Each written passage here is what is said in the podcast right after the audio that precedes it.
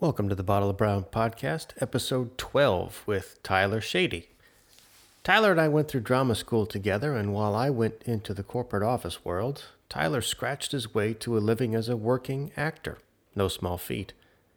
You can see him all over television and commercials, often as the loving dad. He succeeded where so many others have not. In this episode, we talk about Brown, the new reality of Hollywood, how actors cope with COVID, fatherhood, streaming television, and his world travels spreading the word. If you'd like to support the podcast, head over to bottleofbrown.com and click on the Amazon banner next time you need to buy something.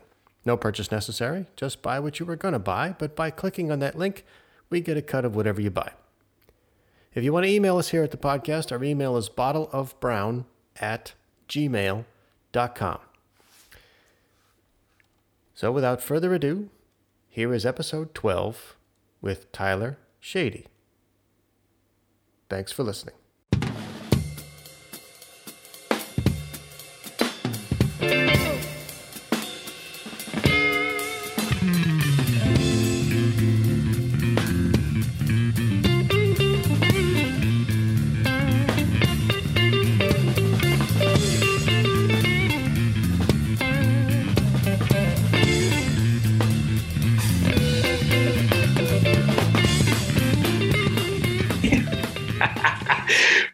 Love your setup, dude. You got the best setup ever. Didn't I tell you that the phone and my limo was busted?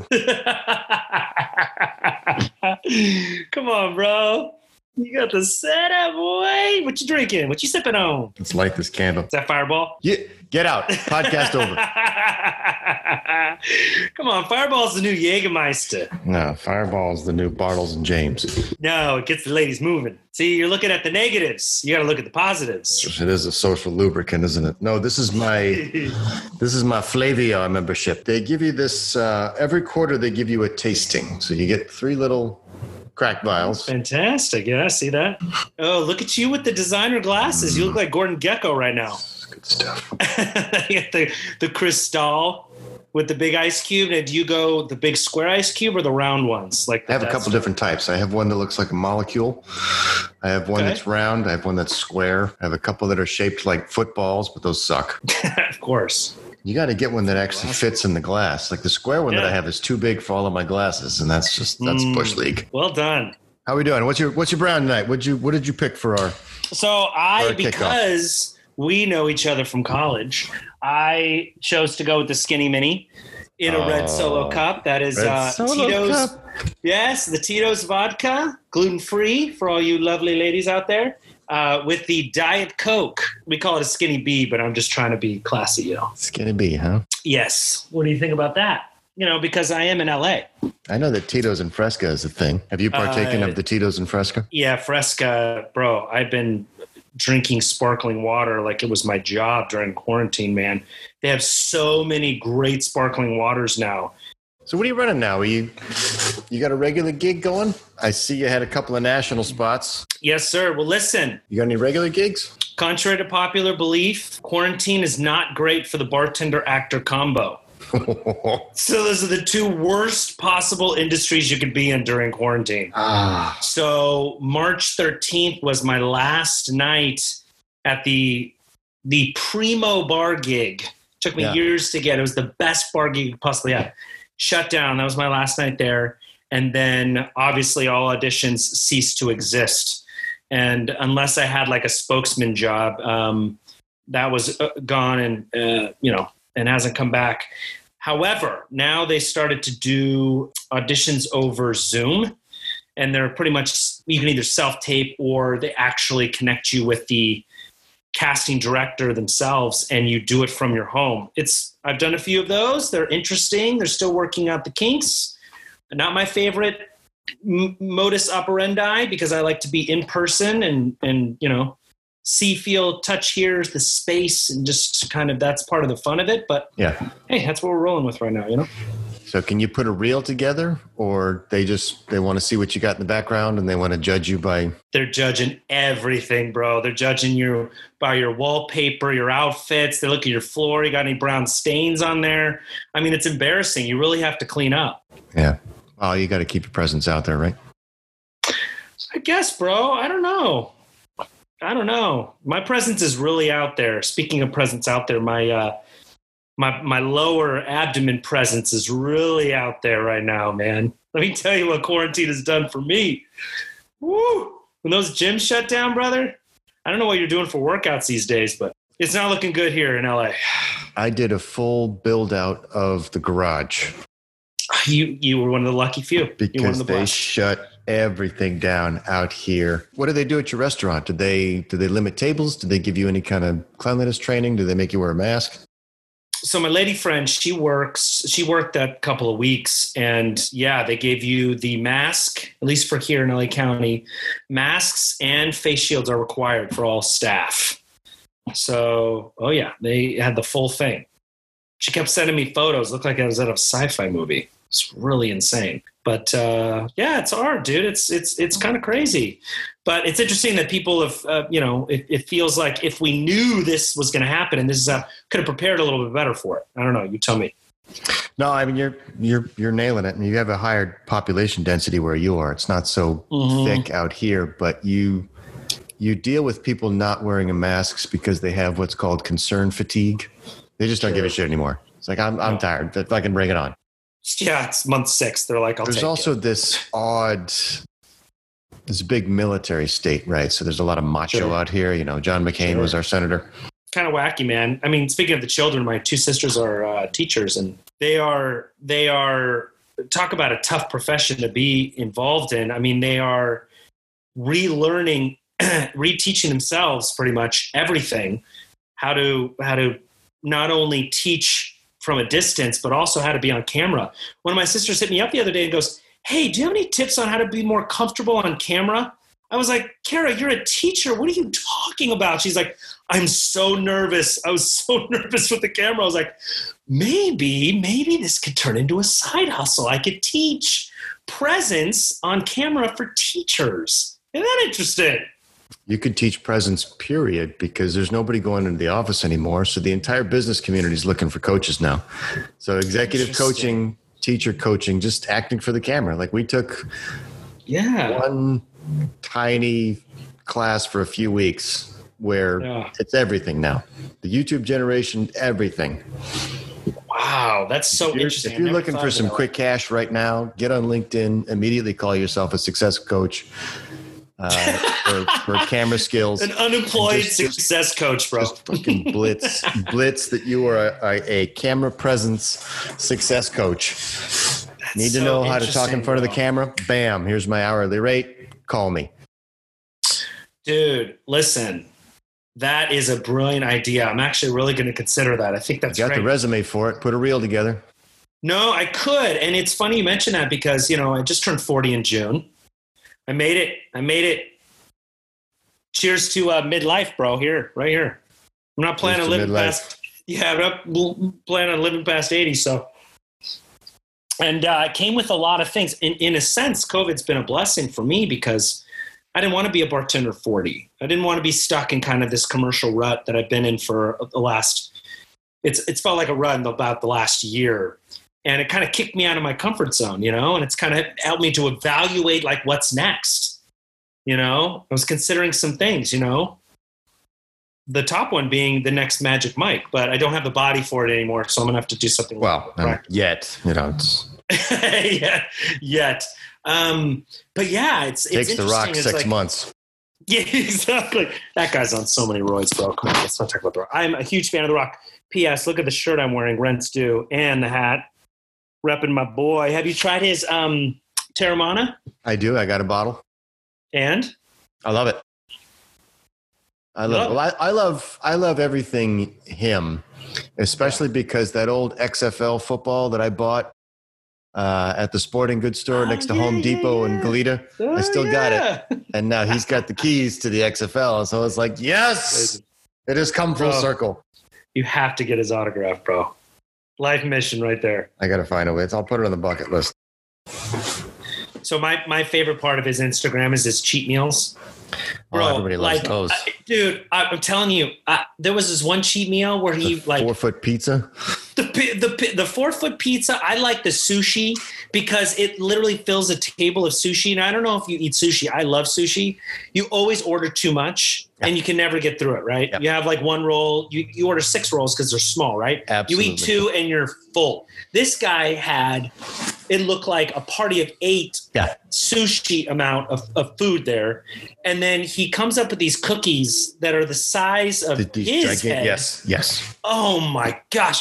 I literally I dream about Sundays And it's because a glass of he- tequila and Netflix, and every single time. Netflix every time he's got some interesting documentary. I love it.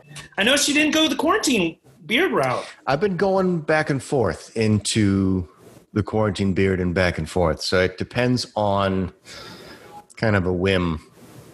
You know, is the is the razor working? Am I having a disagreement with the lady? Um, she doesn't like it. Uh, no, but so what she wants is to trim it down. So if if I do have the beard, then it's got to be kind of manicured, and you know, she wants a fence around the yard, and I'm like, no, no, this we're natural. Gotta let it go. natural, bro. So then it goes, No. you know, it goes down here, or Yeah. you know, the ears kind of, and then she has this wonderful, amazing eagle eye optical nerve that can get these little tiny black hairs on the edge of my nose, and she's like, "Do something about it." It's like, who is ever going to be that close to me that they're going to notice? She's like, "I am." So what she really hates is if you let it go down the neck, you know, Oh, you yeah. don't take care of it, or Oh, yeah. you know, if you don't, if you don't kind of, you know, you got to watch this area. Gotta watch this area. Get a stray one. Um, and it is, it is, it must be an absolute sign of love to be pinned down and tweezed by the woman you love. Bro, that is literally the greatest act of love a man can do. I had a girlfriend that used to pop the blackheads on my nose. Oh, It's the most painful thing, bro. Painful. But me, bro, I listen, I don't have a lady like that, but um so I I'm able to do what I want with the beard. So with the beard, you have to fill in the certain spots. Yeah. yeah, that's it. It's literally it looks like the the patchy beard Leonardo DiCaprio's beard from Revenant. Oh, yeah. Remember that thing? He's That wrestling with the bear. It looked like the bear took out patches of his hair. Yeah. Dude, not, unbelievable. uh, he's not good with facial hair. I don't know why. No, he doesn't do facial hair well. Dude. I feel like once upon a time in Hollywood, he had a he had a beard, but I think they Yeah. probably filled it in. Beards are manly. Beards are manly. You know what? And, and here's the thing: I've never. I've, I've worked at a restaurant, or the last restaurant I worked at, I worked for eight years, and they wouldn't allow facial hair. So this is my first, really my first big boy beard. I haven't had a beard this length that's not even that long uh, ever. And so I like because I usually play uh, a dad on commercials. I would always have to have kind of the the parted on the side comb over, right, and clean shaven uh, for for work. And now that I'm not doing either of those things, I shave my head on top and I let it all grow out on bottom. And I just did the opposite, and it feels Grow- so good. Grow everything like like Tom Hanks and the one of their the, Castaway. yeah Castaway. just grow everything out and Castaway, and then start taking headshots. And then as you slowly get Yeah. rid of all of it, just take headshots. Then you've just got this kind of animation sequence that you can. What do you mm-hmm. want? I can do this. Like a flip I can do that. flip I can do lookbook. this. I can do that. what, do you, what do you need? I'm versatile. So is my hair. Unfortunately, I'm going to look like Justin Bieber when he was 13 with the with the kind of comb over down and would kind of come out a little bit and uh, but I would have, I have a horrible receding hairline so I Well, just think of it this like- way: by the time you're 50, you'll still be 30. I like that. Okay. Okay. So you're, I, you're- I, I know that guy. you said I that you started like getting that. more success once you reach dad age. But the good part about looking young is you're always going to be a dad. So by the time you, even in grandpa age, you're probably going to be, you're probably going to be a dad. So when you're 60, you'll probably look 45. So take advantage of that. I have a confession to make. At 40, I had a lot of uh, thinking about my life and a lot of self reflection. And the one thing that I have not accomplished that I really, really want in life is to be a father. I am literally a, a dad without a child. I am the fatherless, I mean, the, the childless father. And it and it drives me crazy. I, literally, bro, they cast me as a dad. I'm so dad like. They cast me as a dad. I have no kids, and, uh, people ask me, "How do you beat the guys who actually are dads in the audition because a lot of times they want real dads with real kids. These guys come in, I'll, I'll say it just like this. I'm sitting there and they'll bring me a son. They'll be like, okay, um, Bobby's going to be your son. This is this is you know this is to be your dad, and we start you know building rapport, right? Hey, Bobby, what's up, man? What do you like to do for fun? You like to play soccer? Oh, that's so cool, man. I love soccer. It's great. Building rapport. And I watch the other dads talking to their sons, and they're like, okay, daddy really needs this job.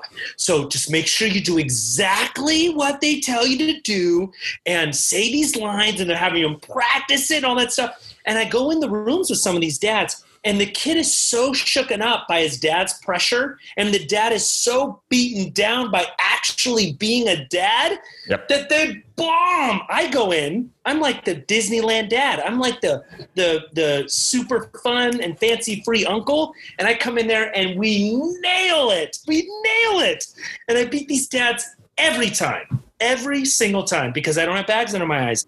That's Well, why, because I don't have bags under my eyes. Nobody wants realistic parents. We're not No, selling realistic not. parents. We're selling the we're selling the the pinnacle. You're We your child's selling- best friend. Yes, we're selling dad jeans and flannel shirts. Yeah. We're selling, you know, we change our own oil and the the wife makes the dinner and you know the dad rakes the leaves and plays basketball with the kid and and that's it. We're selling Colgate and Lexus and uh, Tide, bro. That's what we're saying. Mr. American- Casting Director, I am my children's best friend until the five year old chokes out the eight year old because he doesn't want a lightsaber battle. now listen, I don't want to hear all your dad adventures because it's terribly boring. However, I would like to hear because I'd like to live vicariously through you. Some of give me a, a great give me like a a shining dad moment that I can enjoy right now. As Okay, we're talking so- about dad. Give me give me a great moment in your dad history. They're little tape recorders that just watch everything. So when you realize that, you realize that they're watching every single moment. You have to change how you react to other people. You have to change how you react to life. And um, in the early years, I would say it's tough because you're you're surviving. You're Yeah. trying to figure out which way's up, how to make things work. By the time they're five and eight, which is what I talked to Ange about, is at five and eight, they're kind of old enough that they can somewhat take care of themselves. Mm-hmm. So you get a slight break. But then, right around that age is when they start to interact in more adult like ways. So it's mm-hmm. not diapers, it's not cleaning up after them, it's not, you know, you have to wipe yourself. You're not having that type of conversation anymore. Right. You're now getting into why would you think it's okay to push your brother down the stairs? And they have a full justification in their mind as to why that was a good idea. And those are the those are the moments that I'm experiencing right now. And that's fair. And you know, those moments I'm not looking forward to. I'm not really looking forward to the discipline. I'm kind of looking forward to the the thing that my brother always mentions that it just terrifies me is the uh, the incessant watching of child programming. I think that would be my hardest thing. You know, watching like my brother knows Frozen 2. Yeah. Like he knows it, bro. Yeah. Like he can sing every song and recite every line Yep. of a princess movie. And I go, ah, bro, I can't even imagine how many times he's like, I lost count, bro. There's, Yeah. there's at least a hundred times. Yeah. I can't I believe that, man. I recite octonauts in my sleep. Can, can you not just like put on the kingdom and just have him figure it out? I have a consistent battle with both of them at varying ages to watch something new. And I go, don't watch that Okay. again. Don't watch that again. watch something new. It's like, well, what can I watch? There's a million pieces of content. Find There's something. Literally a million, a million. My my little sister's, uh, or my uh, older sister's um, boy. He watches this YouTube guy named Blippi, and uh, he's just constantly like, "Hey kids," and he's like walking around, "Check this out, whoa," you know that kind of thing. And I'm like, "Listen, that's just not happening in my house. I can't do it. I can't do it." And I say this, and then the next time you uh, you know we talk, I'm going to be like. Yep. Blippi is the only thing that is giving me even 10 minutes of peace because I'm not I'm not so foolish to think that So it's I that. want you to picture a four year old understanding how to use Alexa. Come on. And I want you to picture how a four year old will try and conceptualize something that he thinks he's searching for and what he finds. So, Netflix is wonderful because it has worldwide content at your fingertips. I told the I told the eight year old no more Star Wars, and I put the kibosh on Star Wars for a while. Right. He found this Australian show about a submarine where they're searching for sea monsters like the Kraken and giant squids and Lost City of Great. Atlantis and all that. Great. Like, oh, that's an Australian show. Cool. All right, whatever.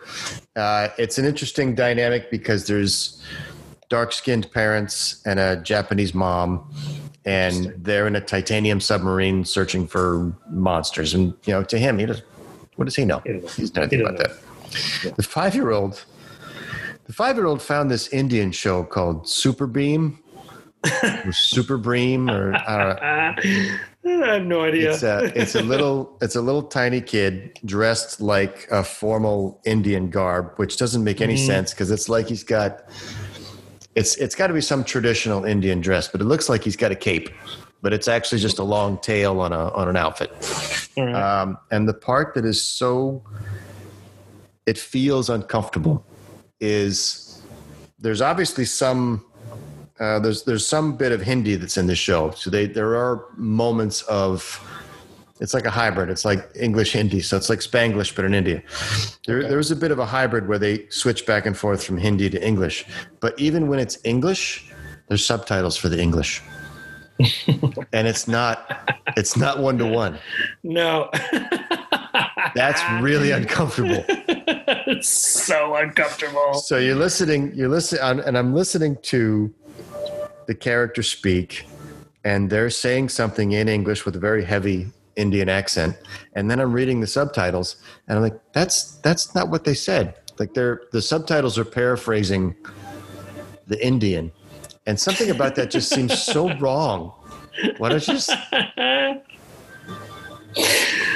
Oh, So bro. they find that shit and you end up watching it because you just I, I was I, I wasn't hate watching it i was just like it was a train wreck like what is this Dude, I, bro, there's so, like you said, there's so much content that, you know, it's funny watching, trying to find a show. You know, people are like, what's the good shows? And I feel like there's a lot more pressure on television studios to like get it right the first episode because there are hundreds of shows and you're, and, and people are like trying out shows, but you know, people are like, oh yeah, it gets really good at, at like episode four. Yeah. No one's sticking around to see episode four because there's another show that'll capture them in season or episode one. Yep. You know what I mean? And and okay, so speaking of Netflix, here are my top five. I was thinking about this while you were we were talking about the Indian show. Here are my recommendations for current Netflix um, shows slash movies for right now. Okay, you'll appreciate these. This is coming from a single man, by the way, of no children. So take it with a grain of salt for you, All right, all right. parents out there. Okay, here it comes. Number one, The Ultimate Beastmaster. Have you seen this? no It's a competition show produced by Sylvester Stallone, and Okay. it's like American Ninja Warrior, but um, competitors all over the world play. So they're like cr- create this amazing rock climbing, parkour, obstacle course thing, and they have like ten different countries, and they all compete for the Ultimate Beastmaster, and it it appeals to every testosterone sensibility in your bones, bro. you sounds- watch this and you sounds immediately Oh, dude, it is so great. Check it out. You'll be hooked um, by the first episode 100%. ultimate, ultimate beastmaster Ultimate right. Beastmaster. Second All thing, four King, Kingdom. Kingdom. Kingdom, uh, what I mentioned before, it is a, um, a show about MMA fighters in Venice, Yes. California, here by Yes. me. You got Jonathan Tucker. You got the guy who's in the Marvel movies. You got Nick Jonas and this beautiful uh, girl who ends up playing um, the lead's girlfriend. And it is it is everything you want to show drama. There's sex, drugs, rock and roll, fighting, everything. it's scripted You want one of those shows? It's scripted. Oh yeah. Yeah, okay. But the acting is insane, and you just love to get in the minds of these fighters and like they just live the lifestyle that everyone wishes they could if they didn't feel guilty about it. You know what I mean? Drinking, doing drugs, looking out with girls, fighting people. You know, kind of like living every day, like you know, whatever they whatever they feel, whatever they want to do. Okay. Never never do any of that, but however, it's it's awesome. Okay, here's another good one that I just finished. Fear City.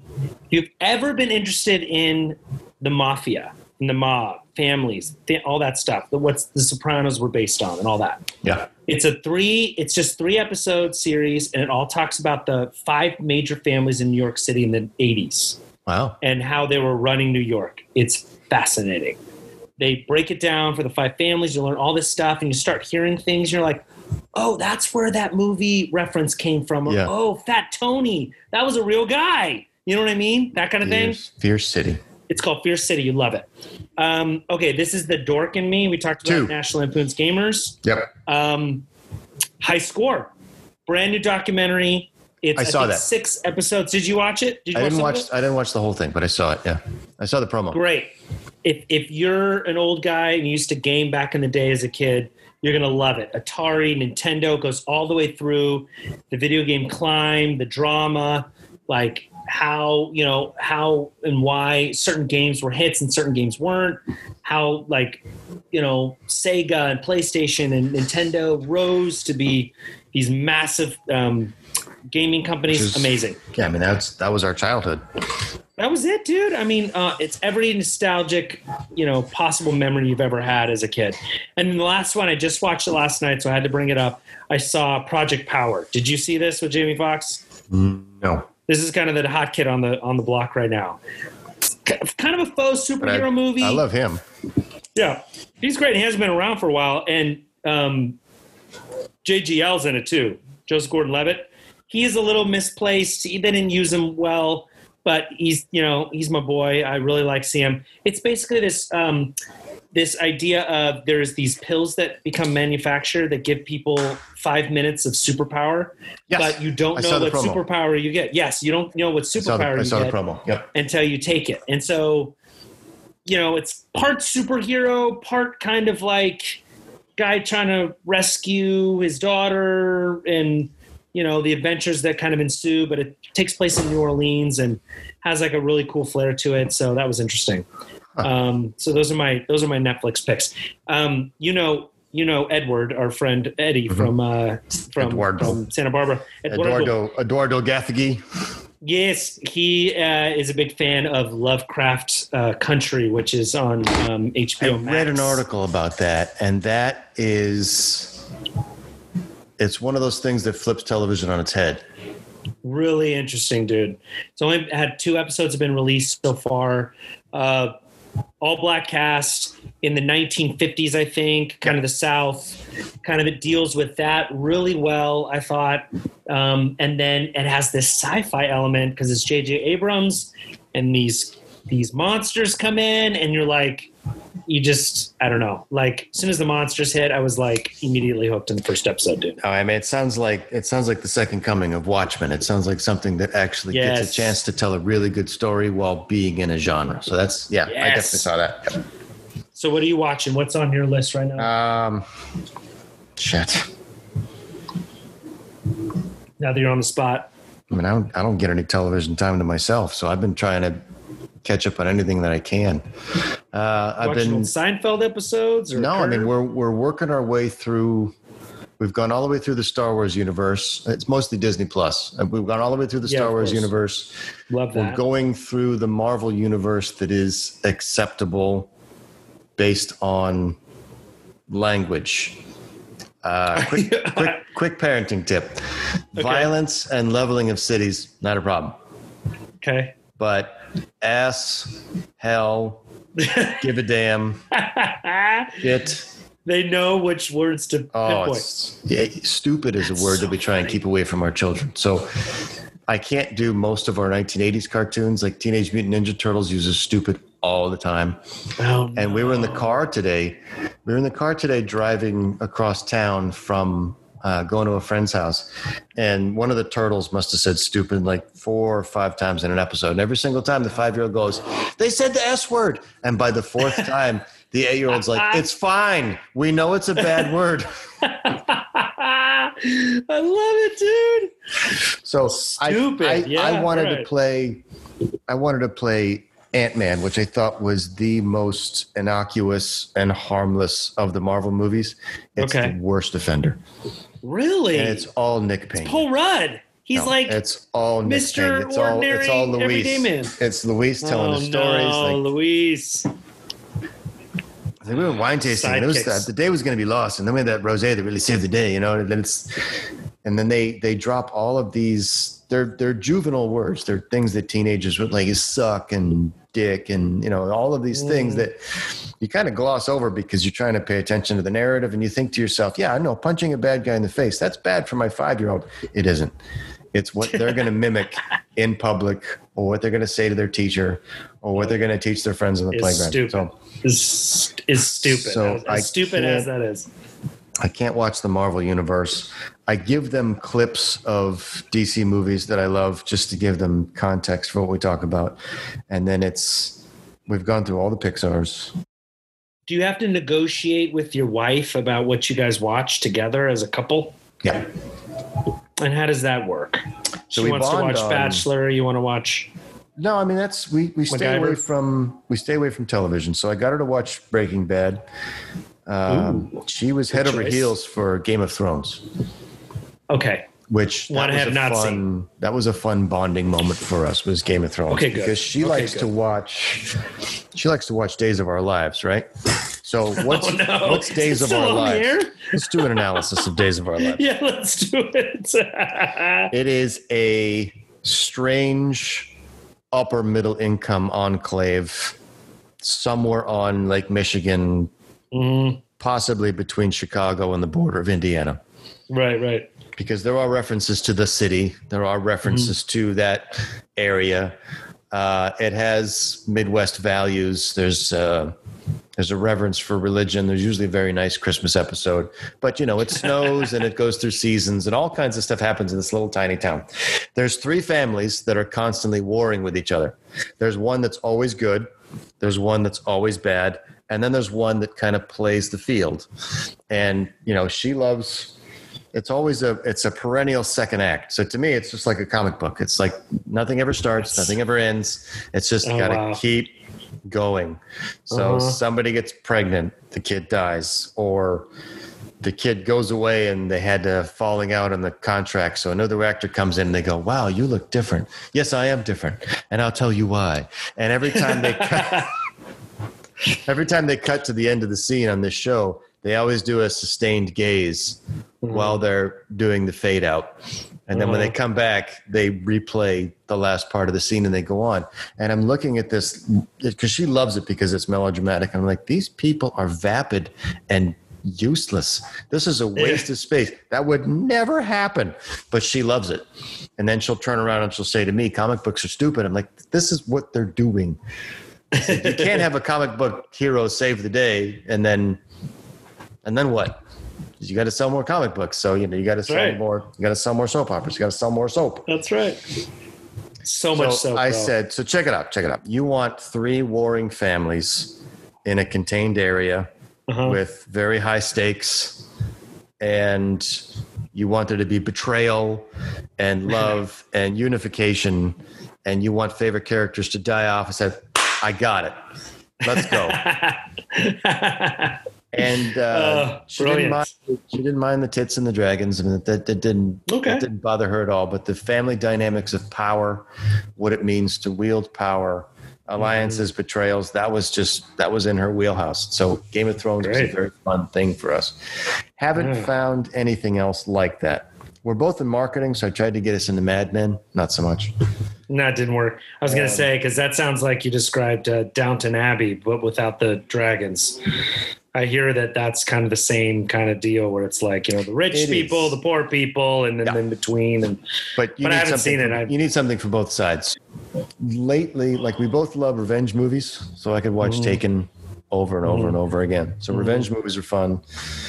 Uh, and then she likes romantic comedies, so we've, we're kind of going through the list of romantic comedies. what's I- your favorite romantic comedy so far? Just, I have to. Uh, P.S. I Love You was really good. Okay, okay. P.S. I love you. You Is that, that uh, Who is that? Ryan uh, Ryan Reynolds? Who's in that? Who's the no, that's lead? uh, that's our man Jerry Butler and Hilary Swank. Oh yes, Color, dude. So mine is um Gosling, Steve Carell, Easy go to. Oh, bro. Primo. Crazy Stupid Love. Anybody who doesn't fall in love with Emma Stone in that movie Emma Stone. isn't isn't paying attention. No, she's great. She's great. She's just just a class act. I, I wasn't a huge fan of La La Land. I mean, I liked I liked it and Yeah, it was- I could appreciate it and the music and all that stuff. But there's something about that crazy stupid love. I love that movie. I just I want to be the guy. Everyone wants to be Gosling, right? But we're actually Steve Carell's character, where literally someone needs to come into my closet and throw my shoes over the banister of a mall because it's they're they're unwearable, you know. But we all think that we we're the guy, the cool guy who's got his schwanz out in the gym, and, and not me, dude. I got I got two towels wrapped around my waist. I'm so embarrassed. you know, it's like To me, man, the key movie's good. scene of that movie was he does his he does his move right. He says, Mhm. "Can I buy you a drink?" No, no, thank you. I'm going to buy you a drink. He does his thing. He gets him back to his house. He makes a special drink. He plays the music. He does the dir- dirty dancing lift. Mhm. And Emma Stone sees right through it, and she goes, "Yeah, we're not, we're not doing that." And he's like, "Wait, a minute, this always works. This, right? Why isn't my magic? Why isn't my magic working on you?" And you know, she's like, "What? You, what are you, some kind of Jedi? Why are you waving your hand?" You know. And later on, they they talk all night. They laugh, and then at one point, he goes, "Could you do me a kindness? Could you ask me a personal question about myself?" And I mm. thought that to me was a wonderful reveal of mm. character because what you mm. what you find out is the guy that everybody wants to be is soulless. He's got nothing. Yep. It's so interesting, but I got to admit, I've used his line, the, you know, you're the perfect blend of sexy and cute. Oh, use it. when that first came out, I used it. that so much. Oh my gosh. And you know what, girls? I've all seen that movie and it still gets them. They, Oh, still, love it. They still love it. They know it's from the movie and they still love it. They still whatever. Like- Amazing. Crazy stupid love, dude. That's awesome.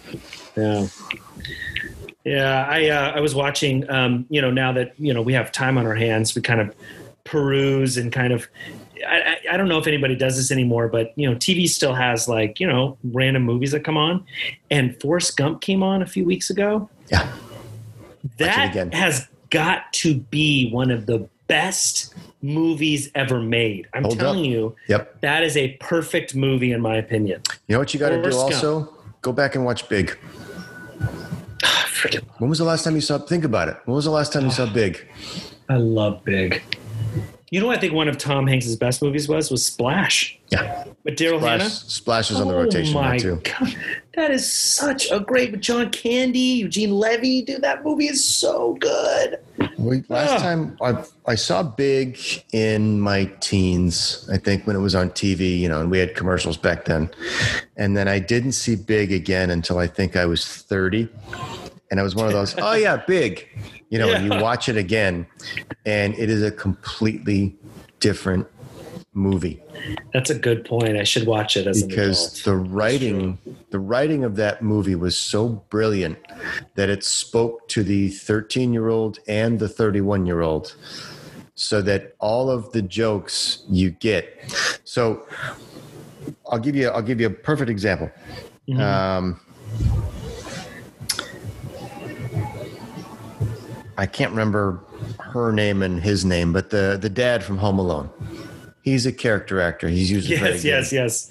Um, Uh, he played the smarmy love interest who lost Mhm. her to uh, Tom Hanks.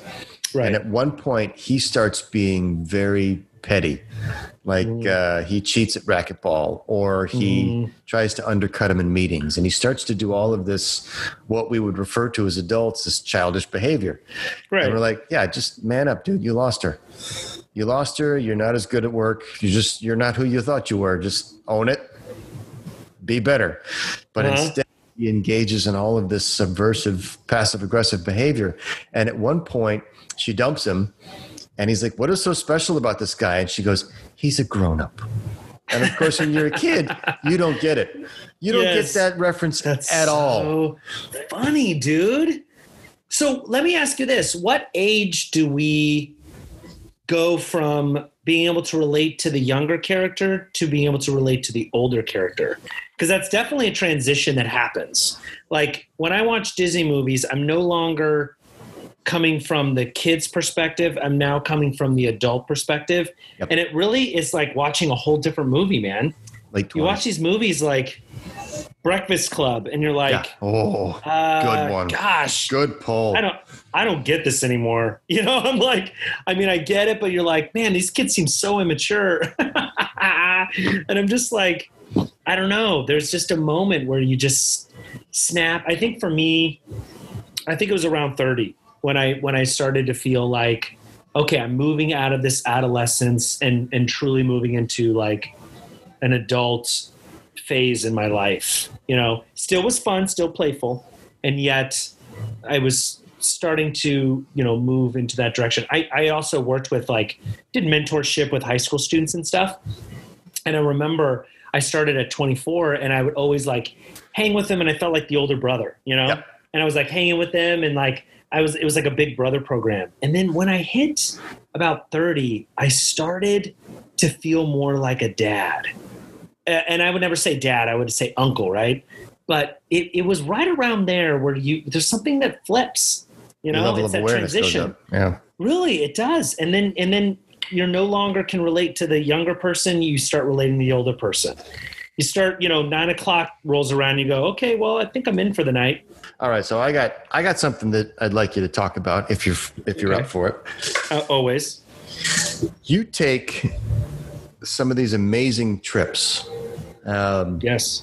they're they're relief trips. I w- I wouldn't call them pilgrimages, but you get to go to some of these very far out places. And I know that you're you're serving the needy. Is it also? Um, are you also there to spread the word, or is it just for humanitarian efforts? And I'm I'm wondering if you want to talk about that because it's fascinating to me that you you seem to crowdsource these trips and then you go and you do so much good. You're so kind. I appreciate that. Okay, first of all, before I talk about it now, I've had two skinny bees now. So you have to pardon pardon me as I try to to go through this, but I will, I will go through it as best I can. Okay. Take your time. Take your time. So yes, so yes, I do what's called a mission trip. When I say mission trip, people immediately think, "Oh, he's Mormon. He's going on one of those two-year." Yeah, exactly. He's he's got the two-year mission where you go with the name tags and the white shirts and go door to door like a J, Jehovah's Witness, right? That's not what we do. So we uh, usually, and I will speak for on behalf of the Christian faith, uh, a mission trip in in our modern day sense is a group of people going to another country to serve the underdeveloped, you know, underprivileged, underdeveloped area Right. to bring relief and not just relief, like we're not out there to just paint a fence, but we also bring hope. Yeah. And the hope is through the word, right? So it's a it's a joint. It's it's it's both and. So yeah, I have had in the last 15 years the privilege to travel to amazing places. I've been everywhere from Brazil to uh, Uganda to South Africa to China to India, um, all over into some of these amazing, unique, beautiful places to serve the you know serve in these underdeveloped countries. And it's always different as far as you know what do we do? It's not like we just bring food or money or like i said build a wall. You know there's sometimes some kind of building aspect like in haiti we would go and we would build um, schools right? Because that was the need because of the earthquake. You go to brazil and they have little villages along the amazon who don't have doctors so we'll bring medical supplies. Um, you go to india and you know they have uh, a problem with children and lack of education so we'll bring school supplies and kind of help them with um, developing uh, school programs for them. Uh, China, it was teaching English. Um, you know, it just depends, man. You know, um, but it always comes with the the the word, right? Because, um, and I'll say this very quickly because you, you know there's books written on this, but the basic concept is the Western culture where we live. We define poverty as a lack of material goods, right? We look at poor people and we define them by their lack of resources, clothing, food, money, all that stuff. But when surveyed, when the world's been surveyed, when you ask people what what does poverty mean to you, most of the world believes poverty is a lack of self-respect, a lack of dignity, a lack of um, hope, uh, a lack of um, usefulness, you know, and uh, never comes down to a lack of need, uh, uh like in material ways, you know. It's never like, oh, I'm poor, I don't have any money, I don't have any food, you know, I'm just, uh, I'm, I'm, I'm impoverished.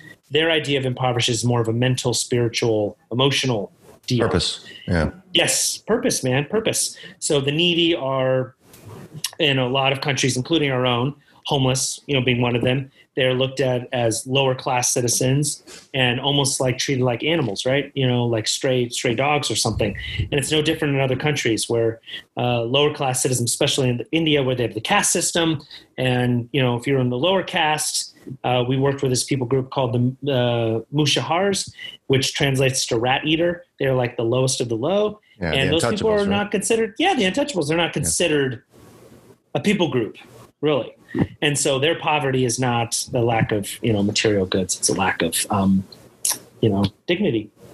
And so yeah, so we try to go out there and we bring them some hope through the gospel, and uh, we help them with you know some different things that might improve their culture, and that's it. You know, try People not to go in there as the okay. Well, no, I, I think it's wonderful. Uh, people yeah, always joke that you're doing the Lord's work. No, you are doing the Lord's work. ah, thanks, man. I appreciate that. Thank you. That's very kind.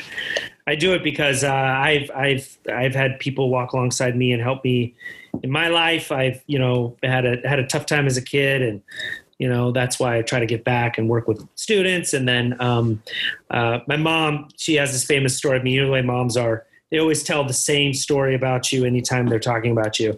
And it was the, on the playground as a kindergartner, my first year in school I would go and I would uh, come and regale these stories when she would come pick me up from kindergarten about the kid. I, I, would I had lunch with this kid and no one was sitting with them, and I had lunch with him, or this kid was playing by himself, so I went and played with him. So, in you know, I was given the gift of of having a heart for the for the underdog. Yeah. And so I'm just trying to do my best to uh, love and serve them with uh, you know everything I got. I uh, I agree with the notion that greatness is in the service of others. So I applaud what you. Oh, dude, I love that. I love that, bro. Thank you. That's so kind. This is a deeper, uh, you know, a bigger conversation. But you know, especially during COVID, my my encouragement to your listeners would be.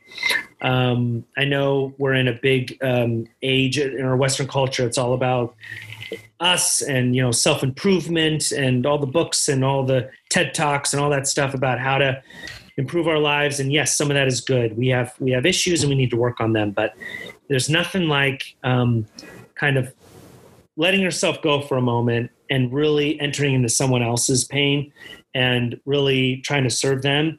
It really puts a perspective on life and it really causes you to, uh, you know, um, you know, enter in someone else's experience and realize that wow, our experience is a lot better than we thought, and it really gives us a place, of, you know, brings us to a place of gratitude. And then we we forget about our problems and our own issues, and you know, we end up you know serving and loving others, and it has a way of working itself out. It's kind of beautiful. You know, I, I've I've had a lot of people come to me and and they kind of see what I do on Instagram or whatever, and they go, "Gosh, I wish I could do that," but you know, I have a you know, I have four kids. I have a full time job. I I have responsibilities, I have all that stuff. I can't go to India for two weeks. It's not even a possibility. I don't even have the vacation time for it, even if I could get a babysitter, you know? And and my response to that is, you know, there are senders and there are goers. You know, there are people who are gifted with um, being able to financially contribute, and there are people who are gifted with um, being able to contribute their time. And it, it's not to say that because I actually go to India and I'm on the ground floor and I'm working with those people, that my job is any better than the people who have financially sent me there because it takes it takes both. You can't do one without the other.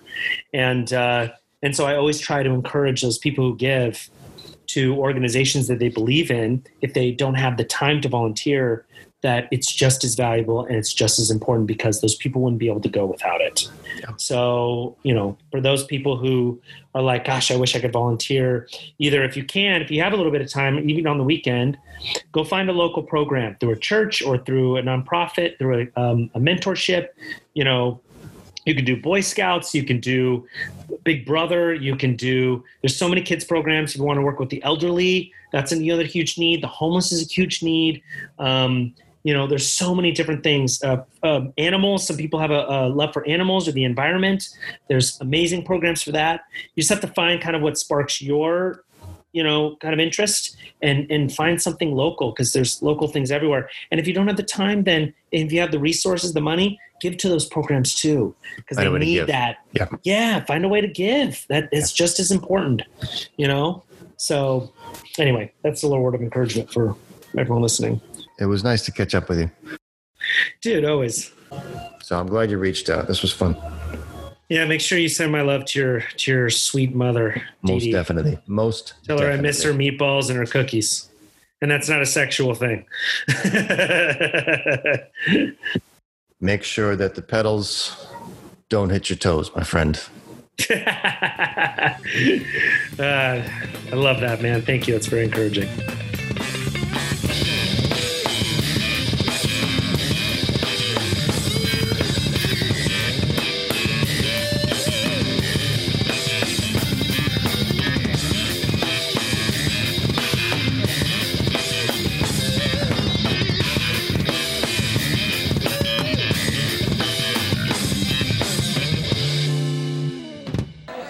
Place is dead anyway, man.